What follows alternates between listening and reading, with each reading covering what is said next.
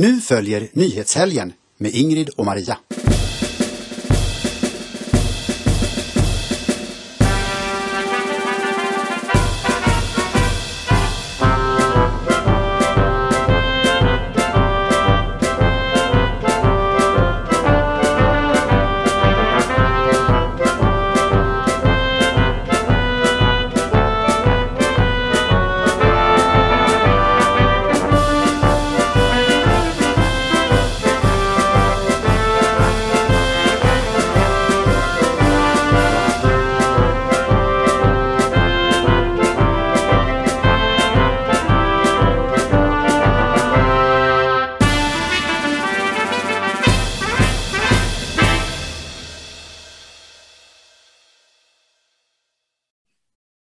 Hejsan hejsan allesammans, eh, varmt och hjärtligt välkomna ska ni vara till ett nytt avsnitt av Nyhetshelgen. Idag med nummer 161 och rubriken Magdas knipa. Jag heter Maria Selander, med mig som alltid min vän och kollega Ingrid Carlqvist. Hallå, hallå! Magdas knipa, Ingrid, vad har hon nu gjort? Ja, hon har inte gjort så mycket mer än att hon är sosse och dras med deras eh, förfärliga utrikespolitik, den som numera kallas feministisk. Men hon sitter i en väldig knipa nu eftersom Först var hon tvungen att liksom skicka in en ansökan till NATO och det var ju lite här till är jag nödd och tvungen över det. Sen så vägrar Turkiet att släppa in oss om inte Sverige upphör med sitt stöd till olika terrorgrupper som till exempel YPG som är det syriska PKK. Mm. Enligt vissa i alla fall. Ja, det är, det är ju lite snårigt där därför att PKK är ju terrorklassat av både EU och mm. USA. Eh, men då menar man ju att YPG är, det är PKK fast den syriska grenen, men mm. de är inte terrorklassade. Nej, och sossarna har under lång tid haft ett samarbete med dem och även med andra, även med, med palestinska terroristorganisationer. Det vet vi ju, men det här försätter henne i en knipa för nu säger ju Erdogan antingen slutar ni upp med det eller så släpper vi inte in er i NATO. Mm. Och så vi, ja, det är knepigt för henne. Det är mycket knepigt och situationen... Och så, vi ska väl säga att vi ser på bilden där att den som också ställer till det väldigt mycket för henne det är ju den här Amineh Kakabaveh som också är med på bild där. Och så Erdogan svävar över de båda damerna. Mm. Som sagt, vi var ju inne på det lite redan i fredags att sossarna ställde till det lite för sig när de eh, sydde upp sig på att eh, göra vissa saker för att göra henne glad. Mm. Amina Kakabaveh, hon är ju före detta YPG-soldat eh, faktiskt. Ja. Eh, men vi ska prata mer om det om en stund och vi ska också visa ett klipp med en jätteintressant intervju som du gjorde med en turkisk politiker och journalist och hon gjorde med dig. Ja, precis. Ja, då passade du på att ställa lite frågor och hon ställde frågor till dig om vad, vad håller ni på med? Ja, vad håller ni på med? sa du. Mm. Mm, så det, det, ska vi få ta del av. Och så, så ska vi prata lite om kära kristendom. Kristendomen är botemedlet mot islam har du skrivit som rubrik. Botemedlet. Ja, Motmedlet kanske man ska säga. Nej, alltså det är, ja, det, det är det också. Men jag menar ju att eh eh, muslimer som konverterar till kristendomen blir ju fullständigt förvandlade. Så det är även ett botemedel för de som redan har sjukdomen. ja, jag förstår. jag förstår. Det är som Karl P Herslov, den gamle Skånepartiets eh, mm. gamle ledare, han brukade säga det i sina närradiosändningar att vi ska vara snälla mot muslimerna. Han pratade så här och eh, det är ju islam det är fel på, inte muslimerna. De mm. lider bara av en psykosocial sjukdom. Ja. Det är alltså citat här nu, inte jag som ja. säger det, utan Karl Persson. Ja, och så har vi lite avkoppor. Ja, precis. Det är det nya nu som har eh, poppat upp eh, och av en fullständig slump, Maria, så sitter mm. Bill Gates med ett vaccin mot apkoppor sedan ett par år tillbaka. Mm. Ja, nu tror jag inte vi, vi är inte rädda för apkoppor, vi var inte rädda för covid heller och vi ska förklara varför vi inte är rädda för det. Mm. Det ska vi absolut. Vi ska ha en kort eh, uppföljning så här inledningsvis. Har du sagt vad det är för datum? Nej, det har jag inte. det är då det, måndagen den 23 maj 2022. Ja, Mm. så är det. Nu Tycker får vi du fortsätta. Nu får jag fortsätta prata om Martin Ådahl Mm. och Ådahlgate, det här som du och jag eh, vad heter det, eh, sekundärskämdes något så kopiöst mycket över i fredags. Om du sammanfattar bara vad, vad handlade grejen om? Jo, det var ju det att han var med i det här Sverige möts och så, så är det först då eh, eh, Omar Makram som flydde från Egypten för att han hade lämnat islam och även bränt en koran. Och så flydde han då till Sverige och så säger han så här, och det var ju, det var ju, var ju väldigt otäckt att komma hit och, och, och upptäcka att här får man inte heller kritisera islam. Och då kastar sig den här centerpartisten Ådahl in i diskussionen och påstår att Omar Makram generaliserar. Och han, och han säger, så, ja, men, säger han då Makram, ja men du, det är du som inte skiljer på islam och muslimer. Islam är en ideologi, en uppsättning idéer som naturligtvis måste få kritiseras. Muslimer är människor. Mm. Nej, det är märkligt svårt att skilja de två begreppen åt för somliga tydligen. Men nu, eh, han, har, han fick ju då massiv, massiv Mm. kritik i alla fall, Martin Ådahl, eh, för detta och det gjordes massor med roliga memer där han, eh, ja, han skulle förklara fotboll för eh, Leo Messi, han skulle förklara ödmjukhet för Moder Teresa, han skulle förklara hur man festar för Motley Crue, ja ni hör. I, i, i Mm. den, eh, liksom. För det var ju just det här så pinsamt att han tar sig fri, friheten att, att, att eh, vad ska vi säga, mansplaina, stupidsplaina för en person som Omar Makram. Mm. Att han inte ja, har den... Ja, att han inte åtminstone har den självinsikten att givetvis vet Omar Makram tusen gånger mer om islam än vad Ådahl gör. Jag tror inte Ådahl vet ett enda dugg. Han är en av dem som tror att, muslim, att islam är en variant av kristendomen. Mm. I alla fall så, så, så var det så mycket kritik så att Aftonbladet då bestämde sig för att intervjua honom. Mm. Och bara hör på detta alltså. C-toppen Martin Ådahl säger till Aftonbladet att han bara sa det uppenbara. En förkrossande majoritet av Sveriges muslimer står upp för demokrati och jämställdhet och går till jobbet varje morgon.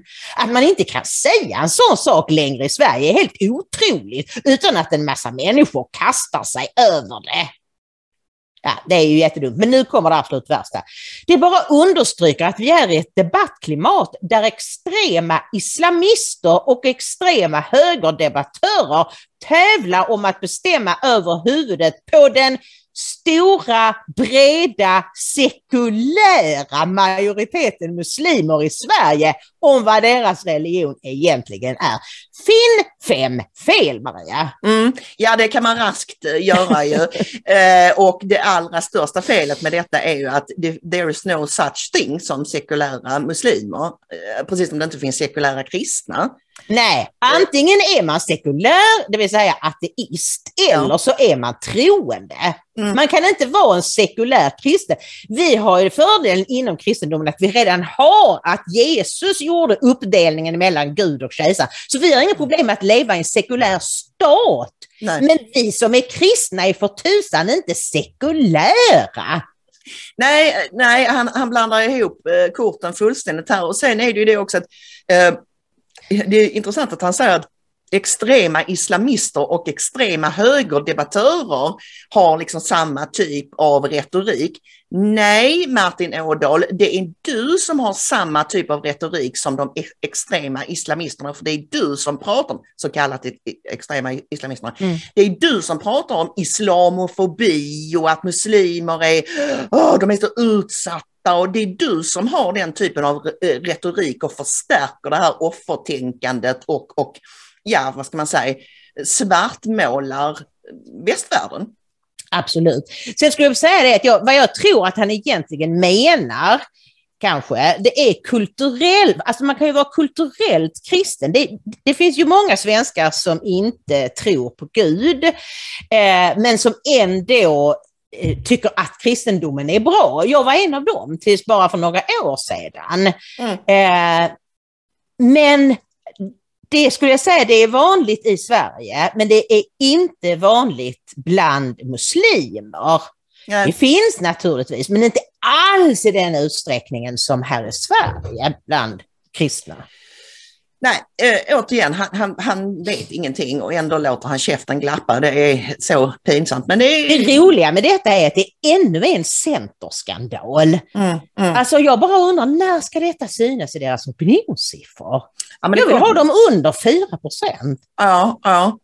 Ja, nej, men det är, det är inte omöjligt. Om de fortsätter de så här så och eh, jag såg att eh, Annie Lööf var ute och vevade mot Richard Jomshoff också, att det var så fruktansvärt att Richard hade skrivit att Sverige är svenskarnas land.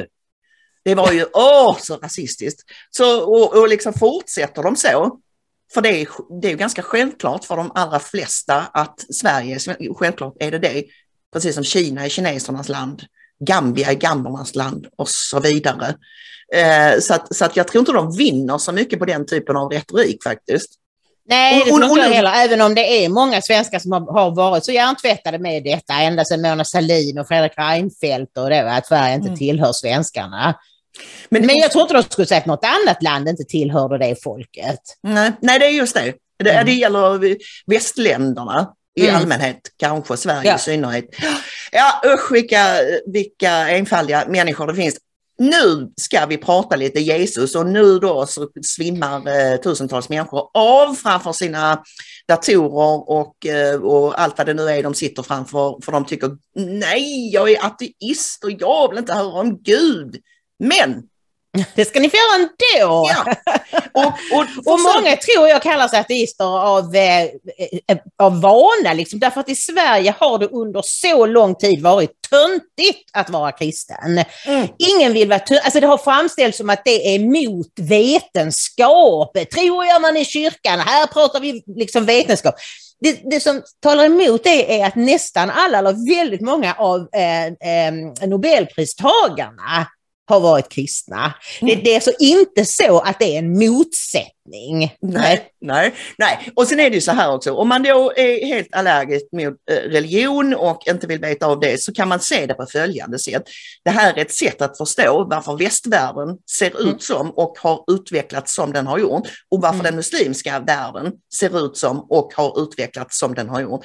Det handlar om en grundläggande förståelse för hur våra våra kulturer och vårt tänkande har utvecklats. Så man kan se det så bara. Man måste inte, vi vill absolut inte pracka Gud på någon utan se det som en filosofisk diskussion.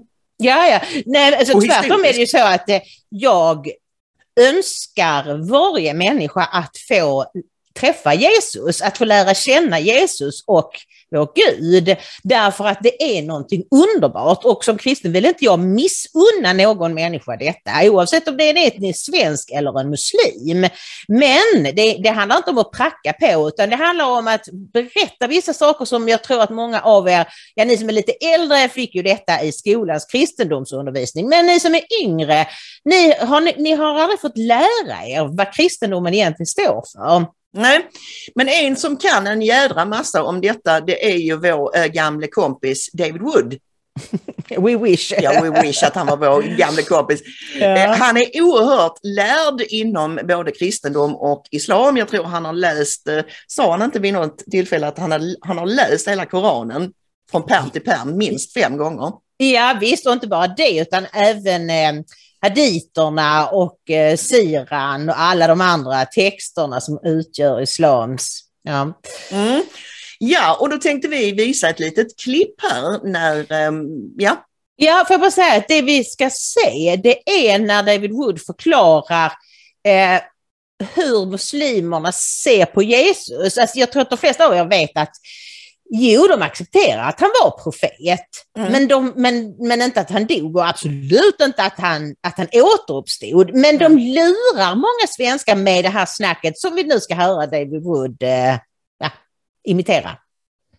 what became the, the, the teachings of the Talmud and so on, you find all of these. It's like it's like Muhammad took all of this and rolled it up into a big ball and said, "This is this is the new religion." So all of that looks like a human origin. But when you get into this, you get into the spiritual stuff. You know, as Christians, we would say, well, you had Jesus and he taught various things, and his, his disciples were with him for a few years.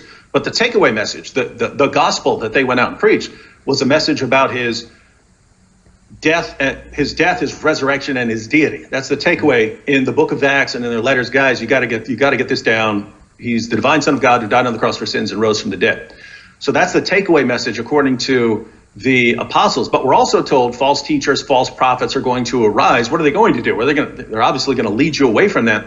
And then you get down to the time of Muhammad, and you look at Muhammad's what Muhammad teaches. It's basically, hey, you Christians, you believe in God, you believe in one God, so do I. You believe that Jesus is the Messiah? So do I. You believe Jesus performed all kinds of miracles, including raising the dead? So do I. You believe Jesus is going to return? So do I. I agree with you on, on almost everything virgin birth, miracles. We agree on all of this stuff, except these three little things. Hmm. Uh, he's not the divine Son of God. He didn't die on the cross and he didn't rise from the dead. Now, if we can just get past those three little things, we're totally on the same page. So, the Christian perspective would be my goodness, we've been waiting for you because you're like the ultimate perfect example of a false prophet. Agree with you on all kinds of things except the very heart of the gospel and then try to lead people and keep people away from that heart of the gospel. So, that, mm. that, doesn't, set, that doesn't seem just random, you know, absorbing teachings. That actually seems like the classic biblical perspective on a on a false prophet. Yeah. Yeah. ja, muslimer eh, eh, försöker, ja men vi tror också på Jesus, vi tror på mirakel och på, på jungfrufödelsen och så. Det är bara tre små saker. Att han mm. skulle vara Guds son, att han dog på korset och att han återuppstod. Precis som David Wood säger, det är det själva kärnan i det kristna budskapet. Ja, ja. Och det, eftersom de inte får lära sig om det, mm. så förstår de heller inte kristendom. De förstår inte varför det är att Jesus var Guds son. De förstår inte varför han återuppstod. Men jag tror de kan lura en del svenskar med detta. Absolut, eh, eh, precis. Och det, det som David Wood säger, det, det låter ju jättebra. Men vi håller med om nästan allting. Det är bara tre mm. frågor här som vi inte håller med Och så är det det mest centrala, det mest fundamentala. Men, men du och jag har ju erfarenhet av eh, alltså muslimska konvertiter, kristna konvertiter från islam. Mm. Och har kunnat eh, konstatera att de, eh, vad ska vi säga, vi, redan 2013 så intervjuade jag en kristen församling som heter Church of Love i Malmö.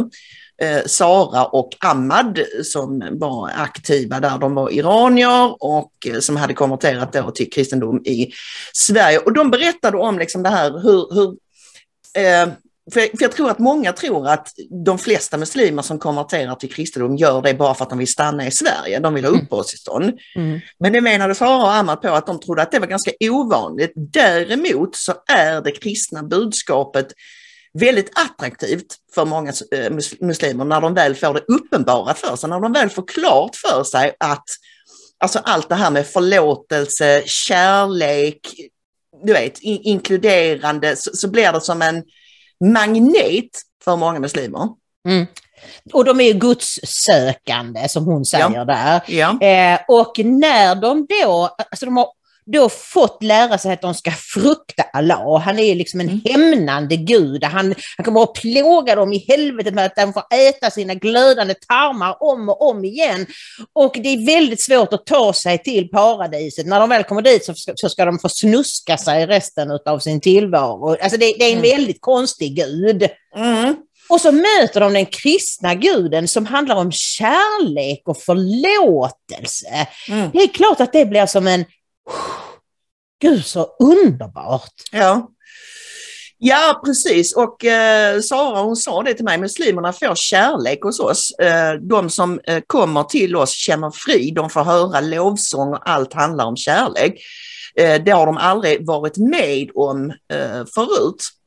Mm. Eh, berättade då Sara för mig. Men hon påtalade också det, men det är inte helt lätt, alltså i och med att islam har det här eh, dödsstraffet för apostasi så, mm. så måste du räkna med om du konverterar att du får bryta med hela din familj. Och du kan aldrig mer åka tillbaka till ditt hemland i vissa fall, i, till exempel Iran då. Nej, ehm. Nej det, det, är inget litet offer. Men du, får jag berätta för dem nu då som är lite mer åt det ateistiska hållet, att jag kan inte bevisa för er att Jesus är Guds son. Men jag kan, jag kan ge er bevis för att han dog på korset och att han återuppstod. Och det här, de här argumenten kommer från Dick Harrison, historieprofessorn i Lund. Han är själv eh, kristen, men han irriterade sig på att det fanns liksom bara två läger i debatten. Det är det, de djupt troende som vet att Jesus har funnits. Mm. Och så de extremt ateistiska som bara vill leta bevis för att han inte har funnits. Och när Dick Harrison bestämde sig för att, för att ta reda på vad finns det för fakta om att Jesus levde och dog på korset, så gick han tillväga som han hade gjort med vilken historisk person som helst. Mm. Och han kom ut med en bok förra året som heter Jesus. Den ligger på mitt köksbord, ännu icke läst, men jag har bara haft den i några dagar. Ja, det första argumentet är att källorna om Jesu liv är samtida. Paulus första brev skrevs redan omkring år 50, kanske till och med ännu tidigare, sa min pastor. Men även om det var år 50 så var det så mindre än 20 år efter korsfästelsen. Mm. Tänk då på att haditerna, de muslimska haditerna skrevs ett par hundra år efter Muhammeds eventuella existens, mm. liv. Mm. Mm. Alltså är samtids, samtidighetskravet är uppfyllt. Ett annat bevis är att källorna är oense om vissa händelser. Exempelvis hur Judas dog. Någon liksom, evangelist säger att han tog livet av sig, någon annan säger att han föll ihop och dog och sådär. Eh, men just att det har funnits olika traditioner i omlopp stärker uppfattningen att Jesus har existerat. Hade alla haft exakt samma historia som i Koranen, då hade man kunnat misstänka att det var uppdiktat. Mm. Mm. Sen är det omnämnanden av Jesus i eh, eh, icke-bibliska källor. Det är romare som eh, eh, Tacitus och Plinius den yngre. Och att de nämner Jesus är, är rätt uppseendeväckande för de brukade inte skriva om sånt. Så att det har nog varit så att de kristna sektorna orsakade vissa problem för romarna och därför gjorde de lite anteckningar om vad som hade timat. Mm. Sen är det Jesus och hans banbrytande kvinnosyn. Att det är just kvinnorna som bevittnade uppståndelsen är ännu ett bevis för att det är sant. Varför då, kan man undra. För kvinnor hade ingen som helst trovärdighet på denna tid.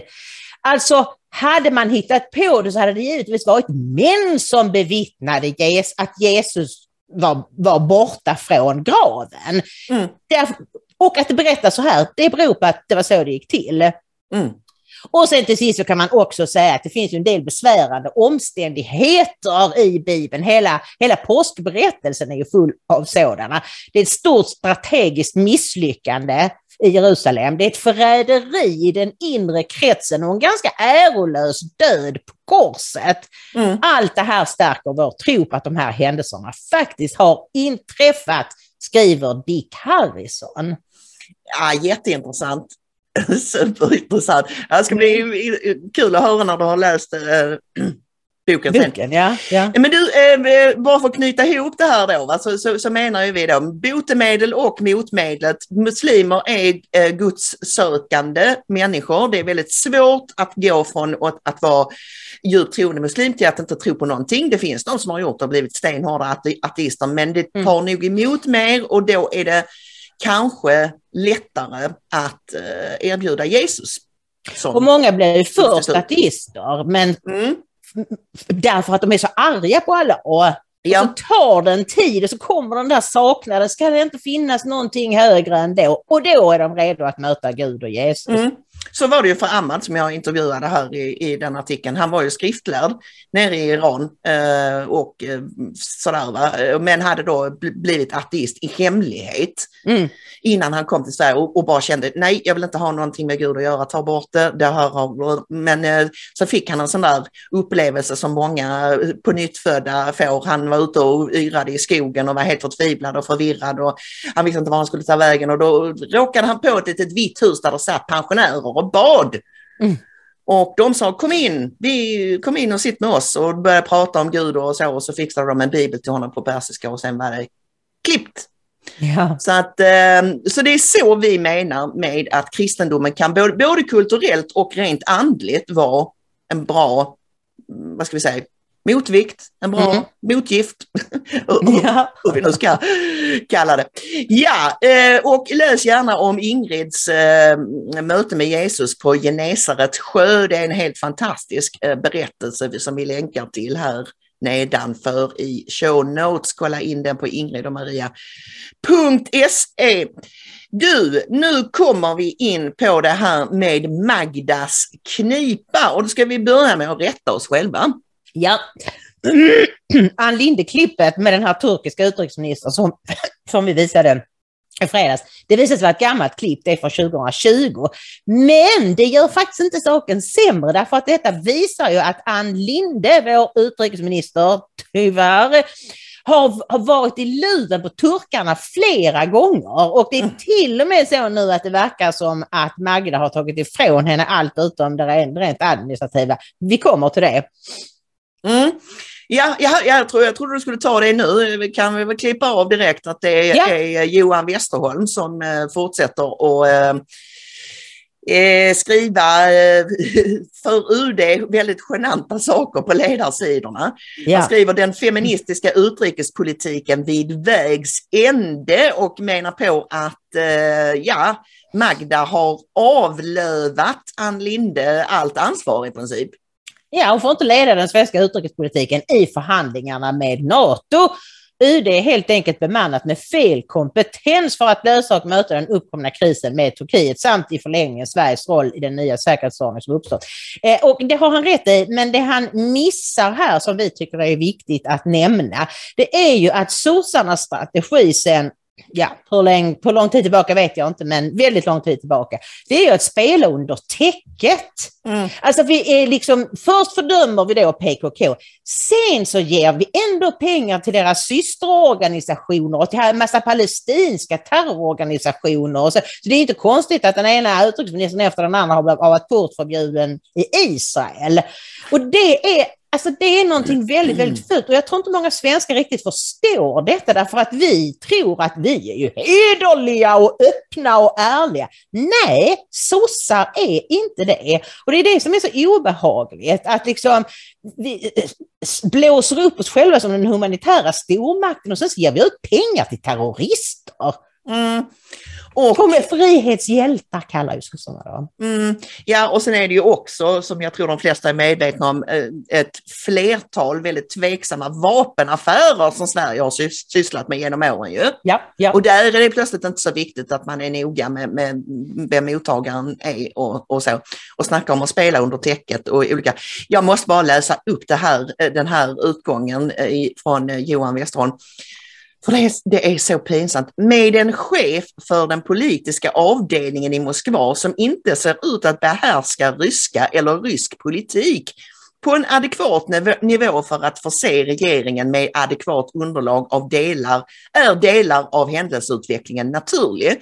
Ett annat exempel på hur UD idag är bemannat eh, är samordnaren för handelsministern med huvudsaklig kompetens förvärvad från Svenska Freds Samordnaren som ska svara för att ministern i det fallet alltid har rätt beslutsunderlag har ingen insikt, erfarenhet eller kompetens i de sakfrågor hon ska samordna för regeringen, vilket även omfattar vapenembargon och krigsmateriel. Uh, eh, ja, och Westerholm konstaterar ju då att det här har tydligen pågått sedan sen, eh, lång tid tillbaks, en, som du sa i fredags då, det här att man pre premierar eh, ja, förmåga att kyssa folk där bak, partibok, mm. eh, feminism och lite andra egenskaper, men faktiska kunskaper, det är det inte så noga med. Och hur man överhuvudtaget, jag blev helt chockad, när, det anledningen till att jag läste upp detta var att jag blev helt chockad över att man placerar en person som chef för den politiska avdelningen i Moskva som inte pratar ryska. Nej, han, har, han, har, han hävdar ju tydligen själv att han pratar ryska. Att han pratar ryska i hemmet, fast varken fru eller barn är ryssar. Liksom. Så han har helt enkelt bluffat. Han kan ha tagit någon komvuxkurs eller någonting och kan liksom kanske gå och handla i affären, vad vet jag. Men, nej, men det, är, det, det, blir ju så, när man, när man går bort från meritokratin, alltså att, att det är de bästa som ska sitta på varje plats och istället belönar partibok och som du säger förmågan att eh, kyssa folk där bak. Då, då hamnar man här alltså. Mm, då är det mm. den som ljuger bäst och är liksom bäst på det där fjäskandet. Eh, och det är intressant också att vi kan läsa i DN, om man pratar med någon Turkiet-kännare som heter Paul Levin. Och han säger att det är bra att det är just Andersson som för samtalen med Ankara nu. Eh, för han säger då, hon har ingen belastning från turkisk sida. Utrikesminister Ann Linde däremot har hamnat i ordväxling med Turkiets utrikesminister Mevlut Savasoglu vid flera tillfällen, som vi såg i fredags. För ett par år sedan var Linde på en presskonferens tillsammans med sin turkiska kollega. Då var det en hetsk stämning, det var nog det vi visade va? Mm. Eh, Linde upprepade EUs linje och uppmanade Turkiet att lämna norra Syrien, just det, och det blev ett högt tonläge. Eh, så, så absolut. Ehm, men Magda har ju en värre knipa än så. Hon kan ju ta över förhandlingarna. Hon kan ju liksom sidsteppa Ann Linde. Men hur ska hon komma undan att helt enkelt lyda Erdogan och mm. hans krav? Mm. Ja, och då var det ju så att det var ju inte hon, eller det var det ju, det var ju när Magdalena Andersson skulle tillträda som statsminister, alltså mm. statsministeromröstningen, när regeringen skulle ombildas här, som sossarna nödgades eh, förnedra sig inför eh, den politiska vilden Amineh Kakabaveh. Mm. Eh, som ju är väldigt engagerad i kurdernas sak. Som sagt var, hon har själv slagit som soldat där nere och så vidare. Hon hade vissa villkor. Att mm. sossarna skulle, om hon skulle lägga sin röst på dem så skulle sossarna göra ja, vissa saker för kurdernas sak helt enkelt. Det var mm. villkoret. Och nu när, när, när, när liksom den här situationen har uppkommit och man kanske har börjat svaja lite, sväva lite på målet, då, då har hon direkt gått ut och sagt att jag kommer fälla dem vid första bästa tillfälle om jag kan. Ja, till exempel budgeten som ska tas nu mm. snart. Mm. Eh, och ska vi se det här klippet med intervjun när, när jag och Ilay Axor intervjuade varandra. Hon ställde frågor till mig om Eh, partiet Nyans och Mikael Yüksel som ju också är turk. Eh, och så frågade jag henne var, var, varför släpper ni inte in Sverige? Och det blev mm. ett jättespännande samtal, bara, bara 33 minuter och sånt. Och det hittar ni på min YouTube-kanal, Ingrid Carlqvist. Eh, och eh, vi länkar naturligtvis till, till hela den intervjun här. Men vi ska se ett litet klipp just när vi pratar om Amine Kakabaveh och det. Mm, ska vi bara nämna det först, vem Illa är? Ja, just det. Hon är ju då oppositionspolitiker. Hon har ett parti som heter, nu har jag redan glömt det, Ior. Ior, nej, ja, det heter I, jag är inte så bra på turkiska, men hon, det, det är vad vi kan utläsa så är det eh, center, eh, center högerparti alla gamla C eller Folkpartiet. Ja, men, men typ. de är också nationalistiska. De är också nationalister. Så att det, det är en stor skillnad. Men eh, ja, Mm. Då vet vi lite om Eli. Yep. So the, the problem is that the problem, the message that uh, the, our president is trying to make very clear is we have we don't really have a problem with Sweden going into NATO, but but Sweden and Finland must uh, denounce the PKK and the YPG because they're uh, literally uh, the same the same group. One is in mm. Syria and the other one is in, in Turkey. Mm. So, uh, without denouncing that, and uh, also what we have seen is that uh, your foreign minister has made uh, several, uh, you know, uh, meetings with their leaders. You have also regular meetings that of your groups coming into Syria, into the, you know, the Kurdish zone and having uh, meetings with them as well. So these kind of things have, have created a very unstable uh, image towards uh, yeah. your outlook towards the PKK. Now, the PKK in Turkey, you have to really understand that it's it's uh, it's created a lot of pain for Turkey. Mm. Uh, we have uh, a lot of people that have been, a lot of our soldiers that have been martyred, a lot of civilians that have been martyred. We have over 50,000 people in general since 1984 that have died through terrorism. Wow. So, uh, I mean, this is huge, huge mm. number. Uh, when you look at it that way, uh, you can really understand why our president is, uh, you know, sensitive about this. I mean, I'm an uh, I'm in opposition, but mm uh, on certain issues, we have to really understand the background of, of the yeah. situation. Where, I mean, on this point, the president is right. Looking at on the Turkish side of it, because uh, when you when you uh, come into a union like NATO, and uh, you cannot expect Turkey to stand side by side with a group that is, uh, you know, a country that is uh, really supporting PKK and, and actively developing uh, the establishment of a Kurdistan, another region, another uh, proxy Mm. state within our borders. This is Yeah. uh, a huge security uh, problem. I do really understand that, and I think that is- uh, Sweden has been, you know, playing under under the carpet, or how to say Yeah. it, uh, for a long time. And the reason that they last year we we the Parliament offered more support for YPG. Yes. And why, why was that?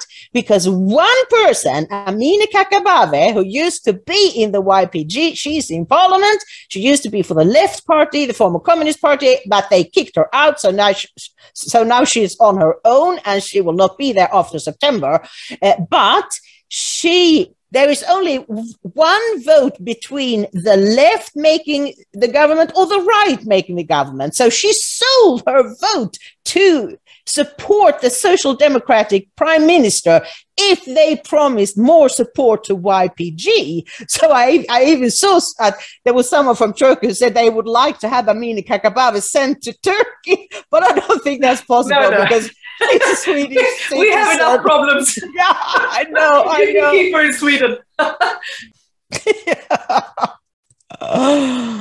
Nej, det vill hon inte. Hon vill inte Nej. ha Amineh Kakabaveh till Turkiet. Nej, vi har tillräckligt med problem ändå. Och då ska vi Mm. säga så här innan nu folk börjar skrika och gapa om att du och jag eh, gillar Erdogan. Det gör vi inte. Han är helt sjuk i huvudet och, och en despot som har fängslat oppositionella, journalister och så vidare. Och att du har ju gjort intervjuer med Ilay tidigare, eller hon med dig. Mm. Och hon måste alltid vara extremt försiktig med vad hon säger. Ja, Där, så är det. Därför att det är det. är farligt att vara oppositionell i Turkiet och det är hon. Hon är alltså oppositionspolitiker. Mm. Men hon säger på just den här punkten har Erdogan rätt.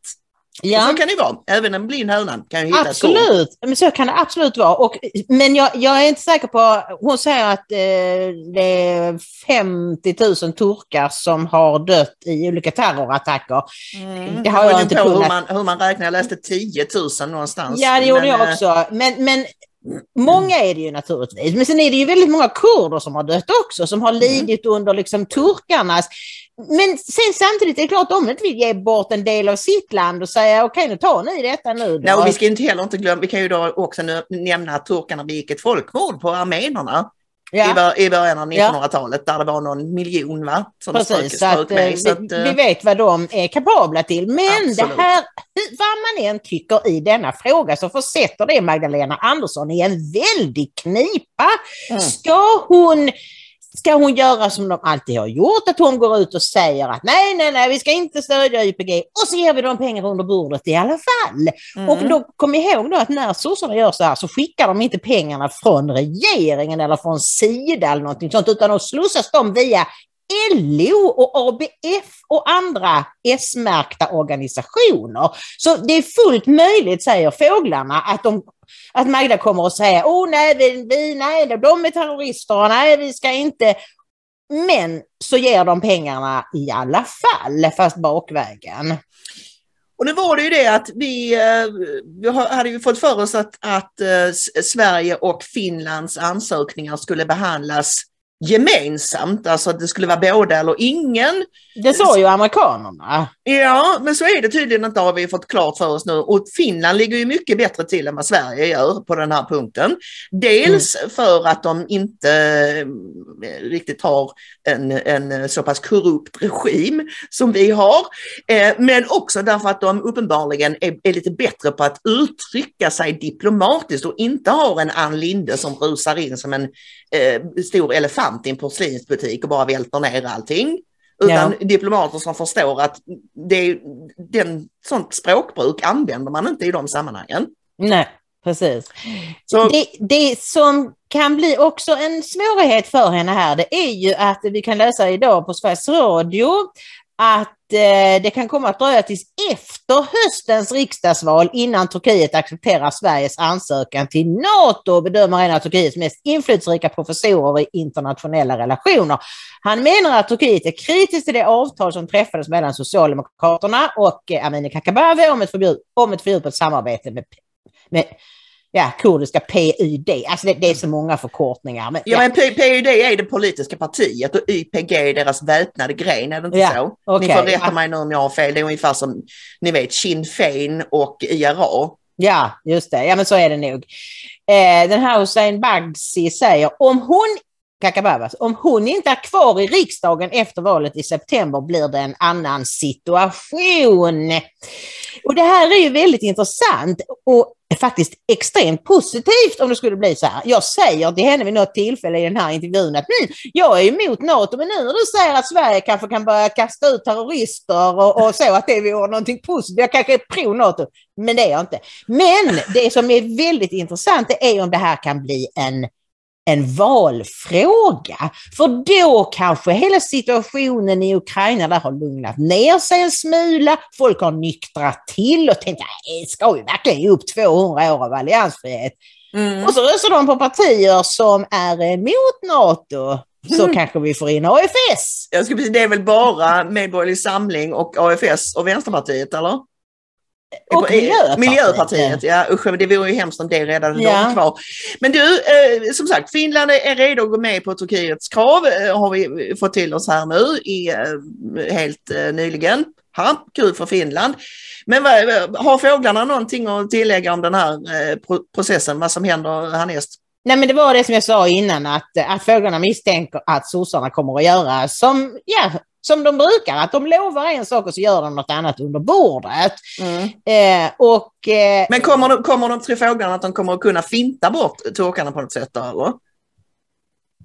Ja, det finns saker som jag inte ens får reda på. Nej, okay. Okay, okay. Men det verkar som att Magda har en plan i alla fall. Men det är ju svårt och nu gick ju till och med PKK ut i någon norsk tidning och sa att ni får inte böja er för Erdogan. Och det är väl en vän som man inte gärna vill ha i det här sammanhanget. Så, Just i och med att, i och med att PKK är redan terrorklassat av USA och EU, av NATO och EU. Så, och, så. Som Ilaj påpekar här, Sverige är faktiskt det andra landet efter Turkiet, alltså mm. första efter Turkiet som, som terrorklassade PKK. Men mm. där tog det stopp liksom.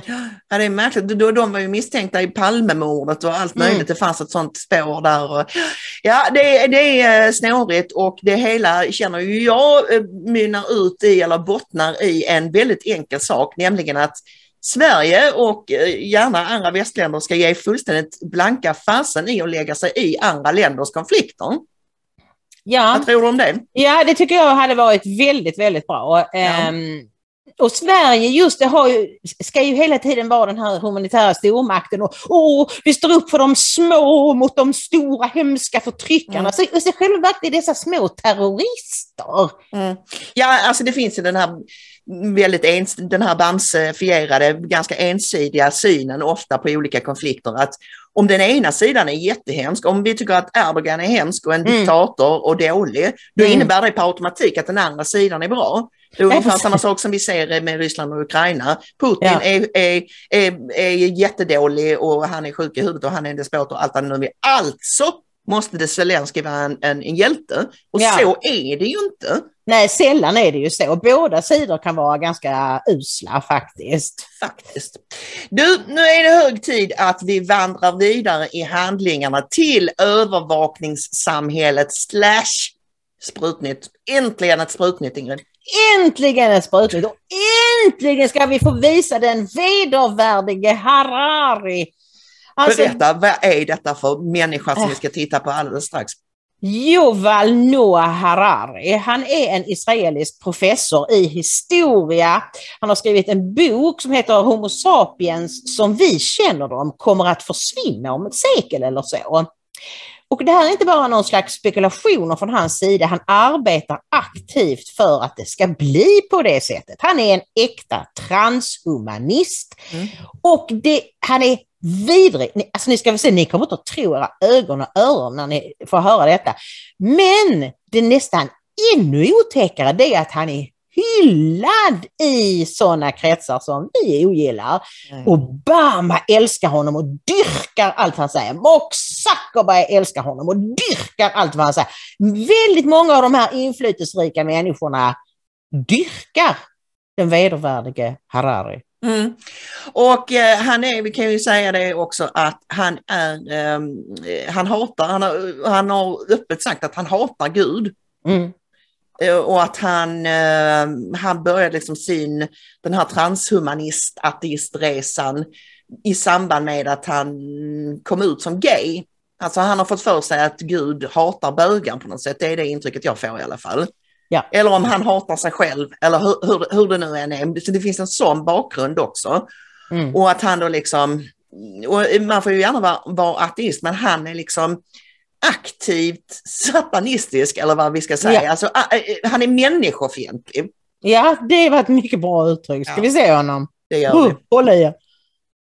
COVID is critical because this is what convinces people to accept, to legitimize total biometric surveillance. If we want to stop this epidemic, we need not just to monitor people, we need to monitor what's happening under their skin. What we have seen so far, it's corporations and governments collecting data about where we go, who we meet, what movies we watch. The next phase is the surveillance going under our skin. We're now seeing mass surveillance systems established even in democratic countries, which previously rejected them. And we also see a change in the nature of surveillance. Previously, surveillance was mainly above the skin. Now it's going under the skin. Governments want to know not just where we go or who we meet, above all, they want to know what is happening under our skin. What's our body temperature? What's our blood pressure? What, what is our medical condition? Now humans are developing even bigger powers than ever before. We are really acquiring divine powers of creation and destruction. We are really upgrading humans into gods. We are acquiring, for instance, the, the power to re engineer life. I know that in recent years we saw populist politicians undermining deliberately the trust that people have in important institutions like universities, like respectable media outlets. These populist politicians told people that, say, scientists are this small elite disconnected from the real people. I mean, all this story about Jesus rising from the dead and being the Son of God, this is fake news. Humans are now hackable animals you know the, the whole idea that humans have you know this they, they have this soul or spirit and they have free will and nobody knows what's happening inside me. So whatever i choose whether in the election or whether in the supermarket this is my free will that's over. Powerful entities in the world. After thousands of years during which humans were the rulers of the of the world authority and power will shift away from humans to computers. And most humans will become economically useless and politically powerless. Already today, we are beginning to see the creation of a new class of humans, the useless class. Just as the Industrial Revolution in the 19th century created the new working class, the proletariat, so now the artificial intelligence revolution is beginning to create the useless class. The useless class. Den värdelösa klassen. Ja, Av han pratar om att industrialiseringen skapade proletariatet, arbetarklassen. Nu skapar den här revolutionen en värdelös klass. En som inte behövs. Mm. En meningslös. Och detta har vi ju, snacket har vi ju hört tidigare då i form av begreppet useless eaters. Alltså människor som, som bara äter och konsumerar och inte tillför någonting. Liksom. Mm. Det här, den här människosynen är så totalt ondskefull så jag vet knappt var jag ska börja. Ja, och hans fascination, alltså hur han liksom, vi ska övervakas, vi ska, inte, vi ska inte bara övervakas utifrån med allt vi gör genom våra kort och genom kameror, utan nu ska även vårt inre, våra Mm. kroppsfunktioner kunna övervakas. Och det tycker han är någonting fantastiskt. Mm. Jag antar att han är säker på att han kommer bli en av dem som inte utsätts för detta. Men han har ju ingen som helst empati. Han är en totalt empatilös människa Mm. som psykopater ofta är, Mm. eller alltid är. För att han, det, det, det rör ju inte honom och han bryr sig inte ett dugg om hur andra människor vill leva sina liv eller uppleva sin tillvaro. Därför att han, han tillhör ju den här oumbärliga klassen såklart Mm. med sin, sitt fantastiska intellekt och så, som ska styra slavarna Mm.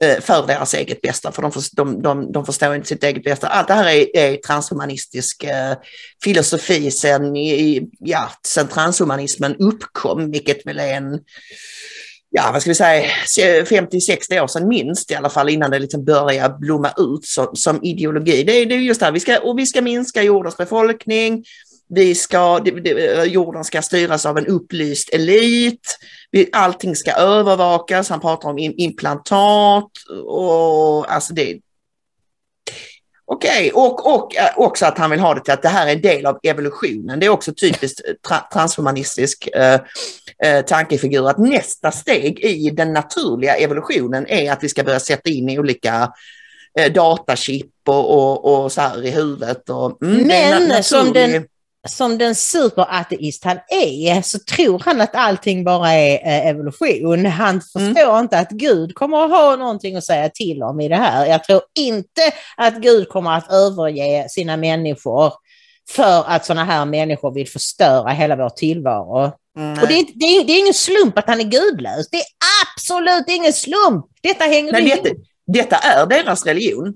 Ja. Transhumanismen är en, en, en sekt eller en religion, absolut.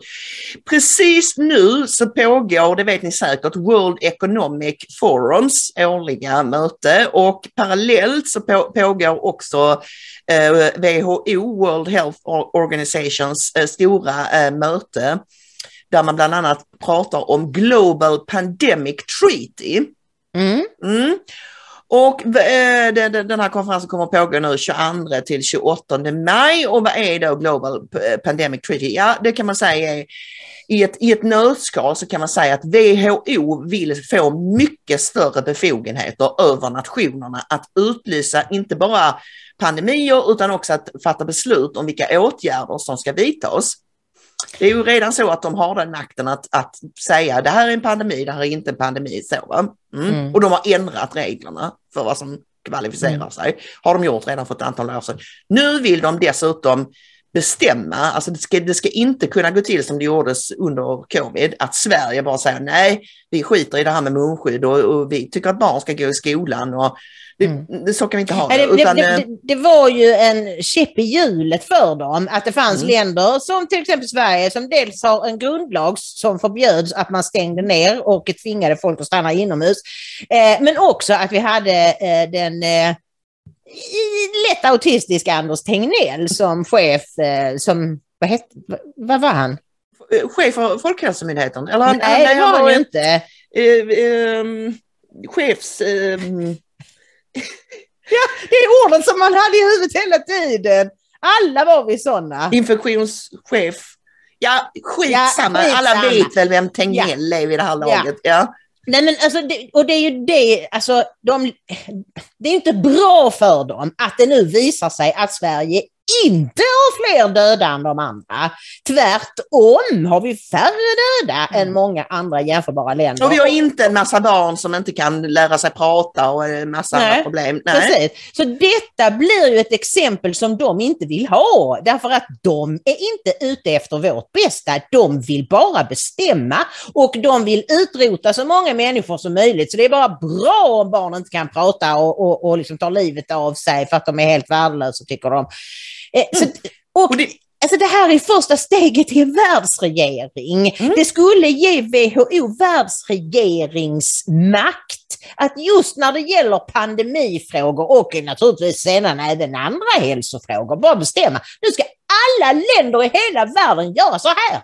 Mm. Det är ju inte klokt ju. Är det någon som har protesterat då? Ja, det är en hel del som har protesterat. Eh, the usual suspects naturligtvis. Eh, vad heter han? Stu Peters, Alex Jones, men även Russell Brand som, som ju har tuffat till sig allt mer med sin eh, Youtube-kanal. Och Russell Brand, är det någonting han är allergisk mot, har jag märkt, så är det sån här överstatlighet och Mm. liksom ingrepp i folks frihet. Han är väl lite vänsterhandstruken, men han delar ändå vår syn på liksom, mänsklig, vad ska vi säga, integritet, autonomi, frihet och så vidare. Men vi ska kolla på ett litet eh, klipp här med Russell Brand. Okay, let's see what's in the news. In a landmark decision at the World Health Assembly special session last week, world leaders agreed to commence negotiations on an international framework, treaty, or accord for pandemic prevention, preparedness, and response, ushering in new opportunities to shape the future of global health security. Firstly, I don't like hearing about any conferences where leaders are coming together because I think I don't trust any of you lot. I've not trusted any of you lot for ages. I mean, you're all hanging about in a conference, shaking hands, backslapping, jollying each other along, ushering in new opportunities to shape the future of global health security. We're just shaping the future. That's controlling the future. What shape is it? It's not the shape of a boot on your face forever. The international community agreed at a special session of the World Health Assembly. What? Well, not like that. It's too much like that Budweiser thing. What's up? I'll tell you what's up. Your democracy's fucking finished. On the need to draft a convention under the Constitution of World Health Organization. So what that's saying is the WHO will be in charge. I don't remember voting for the WHO. Hmm, it's interesting, isn't it? Who did you vote for? Doesn't matter. They'll be doing what the WHO tell them. The decision was made by the WHO's 194 member states, and what senior WHO officials said was an inflection point in international public health. The agreement is a cause for celebration and a cause for hope, which we will need, said WHO's Director General Tedros Adhanom Ghebreyesus. Let it be said, decades from now, when each of us is nothing more than photographs and memories. You're going to turn into photographs and memories? Oh no, they've already been taken. We'll just be dead. Unless some of our plans for eternal life work out. How they coming along, Bill? Fucking good. That we left the world in a healthier, safer, fairer place than we found it. Bloody hell, mate. I don't think so. I think what people say is we lapsed into a terrible, technocratic, globalist agenda where ordinary people had no ability to influence democratic outcomes, where the media cooperated in keeping people distracted, numb, and dumb, while the powerful funded non democratic organisations to carry out their edicts. Whether that's for good or for bad, that's for us all to collectively decide, but it certainly isn't democratic, and it's certainly not a fairer, better world. Det var ord och inga visor där. Ja. eh, Ingrid. Han pratar ju så snabbt. Kan du ge en liten sammanfattning av det viktigaste han sa? Ja, det viktigaste är ju att vad är det här för förslag? Ska vi ha mer överstatlighet? Och de och, påstår liksom att oh, det är för allas bästa och så det är klart det inte är. Det är ju för att de ska, för globalisterna ska få mer makt. Det är ju bara det det handlar. Det här handlar inte alls om att de bryr sig om människors liv och hälsa. Nej. Och eh, liksom bristen, han, han påtalar det här, bristen på insyn, br- bristen på demokratisk process. Ska vi verkligen lita på att de fattar bra beslut bara sådär? Nej men det är klart att vi inte ska. Vad är det för dumheter? Men problemet, jag får bara säga en sak. Alltså är det inte så att Bolsonaro, Brasiliens president, har, har um, mopsat upp sig mot Jo. detta? Jo, eh, han har sagt att vi går inte med på detta, men eh, jag vet inte riktigt eh, om enskilda länder kommer att kunna säga nej eller... Ja men alltså enskilda länder kan ju alltid säga nej naturligtvis. Alltså de kan ju fatta ett beslut men sen kan ju länder som, som inte vill, de kan ju inte tvinga dem. De ska, ska, ska de komma in med en världsarmé då och bomba kärnvapen på oss som Ja. vägrar? I det här läget så skulle nästan inte någonting eh, förvåna mig. Men du, eh, ska vi säga någonting snabbt om apkoppor bara innan vi tittar på våra gamla favoriter Mattias Ja. Desmond och, och Robert Malone? Det ska vi verkligen, därför att de, vi kommer att få se dem prata om det här med massformationen och, eh, och vad, vad händer då nu? Nu har liksom folk glömt bort covid, de har gjort vissa försök och påstått att det finns nya, men ingen bryr sig längre. Jag orkar inte titta på ehm, vad heter han, engelsmannen, John... Eh, eh, Åh, vad du sätter mig på pottan Ja, idag. Eh, Campbell. Ja, Ja. ja. Ja, men jag orkar inte längre. Jag vill inte höra Nej. om fler Nej. varianter och mutationer och liksom Nej. hit och dit. Jag orkar inte mer. Det måste komma en ny smitta, en som är död läskig och det Ja. är apkoppor. Och ni har säkert sett bilderna. Det är en typ av smittkoppor som då kommer från apor. Hence the name och det är fullt med små eller ganska stora sådana här bubbliga blåsor. Mm. Eh, och eh, alltså bilderna ser väldigt otäcka ut på människor som har liksom, kroppen full med sånt här. Och det är ett bra sätt att skrämma upp folk. Covid såg ju inte äckligt ut, det, det syntes ju inte. Så det här är någonting nytt. Så tror jag att de har tänkt, nu vi tar apkoppor. Ja. Och som av en slump, Maria, vem har sedan ett par år tillbaka ett patent på vaccin mot apkoppor? Tro det eller ej, men det är faktiskt Mr Bill Gates. Så, helt otroligt, det skulle man aldrig kunnat gissa. Nu är det ju så här Ingrid, att det finns två varianter vad jag förstår av apkoppor som man har känt, känt till hittills. Det finns den Mm. västafrikanska och centralafrikanska varianten. Den, den ena är värre än den andra. Ja. Och, och den som sprids nu, det är den, om jag inte är helt felinformerad, det är den västafrikanska och den är inte så de här allra räligaste bilderna som du har sett där det ser ut som att folk har lepra. Ja, det, det, ja. det blir inte så utan det blir liksom lite mer som vattkoppor eller så här, det är ju äckligt och det kliar och det gör ont men sen är det är ju två saker med detta. Det ena är att det smittar inte som covid genom luften Nej. utan du måste ha kroppskontakt. Eh, Det är som då- vår tids HIV, aids. Typ. Alltså det, det har ju visat sig eh, smitta väldigt, eh, framförallt i intima kontakter, sexuella kontakter. Mm. Eh, Så att, liksom, att nu slå till då med en massa eh, lockdowns och sånt, det kan man inte göra för en sån här sjukdom som inte, alltså du kan inte få det här av någon som går förbi dig på ICA Maxi. Utan Nej. du måste verkligen, du måste liksom, du Men måste det, ha... det kan, de kan få till det, för jag ser nu att i den här eh, Swebb-TV-artikeln så står det då att för att apkoppor ska kunna spridas krävs det vanligtvis nära kontakt mellan människor, sexuell kontakt. Men i en Mm. annan DN-artikel framhäver Klara Sondén, infektionsläkare på Folkhälsomyndigheten, att apkopporna nu har visat sig i så många länder samtidigt och att de sprider sig på ett lite nytt sätt och att själva sjukdomen ter sig annorlunda. Så du vet, så kan du säga, åh, det här är helt okänt. Och nu visar det sig att det här har blivit luftburet. Och Richard Bergström, den där eh, vaccinsamordnaren, sa- han som själv tjänar massa pengar på vacciner, han tror, han har en hypotes och det är att det är covid-19 som kan ha påverkat immunförsvaret. Naturligtvis inte vaxet Maria, det är ju inte det som har förstört folks immunförsvar, utan Nej. covid-19. Ja. Är det någonting som har satt sig på folks immunförsvar så är det ju sprutorna. Det är en Mm. sak som är klar. Mm. Det kan ju vara eh, X-faktorn och det är även så att det har spekulerats i det här faktum att eh, de här eh, vektorvaccinen, alltså eh, AstraZeneca och Johnson Johnson, de är ju gjorda med sådana här adenovirusvektorer från apor. Att Ja. det skulle kunna ha någon betydelse i detta, det kan jag inte, och inte du heller, vi kan inte liksom svara på Nej. om det ligger någonting i det eller inte, men det har varit en tes i alla fall. Men jag ska bara berätta då att Lena Hallengren säger, socialministern, hon säger eh, väldigt tydligt och klart i en intervju i, i Svenska Dagbladet att det är inte aktuellt med, med några restriktioner. Alltså, många människor fick, fick lite panik när de hörde då att eh, eh, eh, avkopporna klassas som en allmänfarlig sjukdom. Mm. Men allmänfarlig och samhällsfarlig är två olika saker. Samhällsfarlig är sådana sjukdomar som covid, ebola, sars, smittkoppor. De är samhällsfarliga för de kan Mm. sprida sig väldigt snabbt och ställa till väldigt mycket och, och folk kan dö. Men allmänfarliga sjukdomar som man nu har, har då, eh, klassat ap, apkopporna som, det är sjukdomar som klamydia, salmonella, HIV och gonorré, alltså smittsamma sjukdomar som man ska vara vaksam på att inte sprida. Men, då, men då, då, då säger Lena Hallengren att det finns ingen anledning att koppla ihop apkoppor med covid-19 och allt vad det väcker hos människor när det gäller oro för sjukdomen och samhällsåtgärder.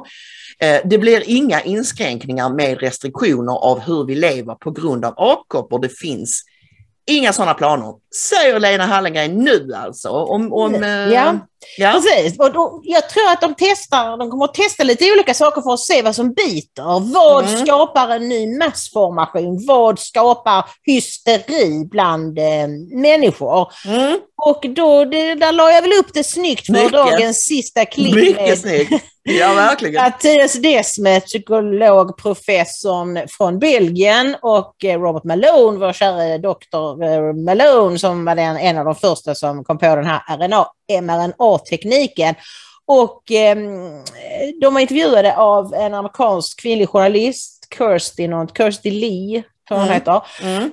Eh, och det var så roligt för att hon frågade då, ja Dr. Malone, du gjorde ju det här uttrycket världsberömt genom när du sa det i eh, Joe Rogan och hur kom du ut? Tänkte, nej men jag hade ju varit ett fan av Mattias Desmet i flera månader då och sett allt med honom så tänkte jag nu måste ju folk få liksom upp ögonen för detta.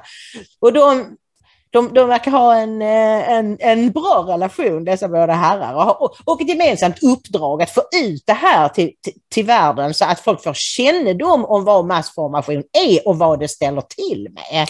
Ja, och också att, att hennes fråga, har jag för mig precis innan det här klippet börjar, var väl men nu när vi har börjat lätta upp med covid-restriktioner i USA då så behöver man inte ha eh, munskydd när man flyger längre och vi har ju liksom lättat upp. Är massformationen borta då? Nej. Det tråkiga är att den försvinner inte för det utan då överför man den bara på andra saker istället. Det som, och det är det Desmet förklarar här, det som, det som har gjort att massformationen uppstod har inte försvunnit. Nej, det här med att folk inte känner någon samhörighet med andra människor, ingen mening med sitt liv och så, det är fortfarande detsamma. Och det var det som covid-hysterin gav dem. De fick en samhörighet, de fick en uppgift i livet. Och det är som en snuttefilt som någon tog från dem. Och så då blir det liksom Ukraina blir nästa. Mm. Och kan jag sen kanske apkoppor. Ja, vi Mm. kollar på klippet. Plato's cave is an ancient parable, basically, Mhm. of uh, humans living in a cave. It's one of the classic philosophical uh, metaphors, kind of. Um, and, and it describes a process where the crowd that remains within the boundaries of a limited worldview because their ability to perceive a greater reality is restricted. Um, uh, they're that that if one of their members leaves and becomes aware of a greater reality or truth and then returns to try to save the prisoners in the cave um, in this metaphor um, they will reject and attack that person. Um, so in a way uh, this this whole thesis that there's no academic or philosophical basis for Matthias's modern uh, version of Hannah Arendt's uh, and Gustav Le Bon's brilliant synthesis um, is is just so um, overtly uh, false because the truth is it really traces back philosophically to one of the foundational uh, analogies of of uh, philosophy, modern Western philosophy, which is Plato's cave. Yes, that's a perfect metaphor, actually, Robert. I didn't think about it. This is a perfect metaphor. That's exactly what happens. That that's why the masses are so intolerant towards dissonant voices, because they the dissonant voices, as you said, actually, they threaten to wake up the masses. And if the masses wake up, they will be confronted with all this free floating anxiety, with all this uh, loneliness, and also with all the damage done, of course, all the self precisely precisely Self-destruct- my the reason why i shared the story of the academics who want a truth and reconciliation uh, committee and not be held accountable is because they're very aware that whether it's consciously or subconsciously of the sins that they have committed and they don't want to have to confront those and own them Yeah, exactly. Because many people think that if someone uh, sees the the adverse effects of the of the of the vaccines of the jabs, for instance, uh, if one, if someone uh, see how his or her uh, partner dies after taking the jab, that this person will wake up. Exactly the opposite. This Right. person this person will usually, not always, but usually even refuse more to wake up just because They are just like in Plato's cave, they know that if I open my eyes now, it will hurt. So, and instead, they become even more intolerant towards the dissonant voices. So that's a strange thing. And also, Robert, I also wanted to tell you that indeed, you also use the word ritual. Exactly. That's what happens. All the corona measures perfectly have the function of a ritual. So people, people participate, people buy into the narrative, not because they think it's right or correct from a scientific point of view. They buy into the narrative because it leads to these, to these psychological advantages and to this new social bond.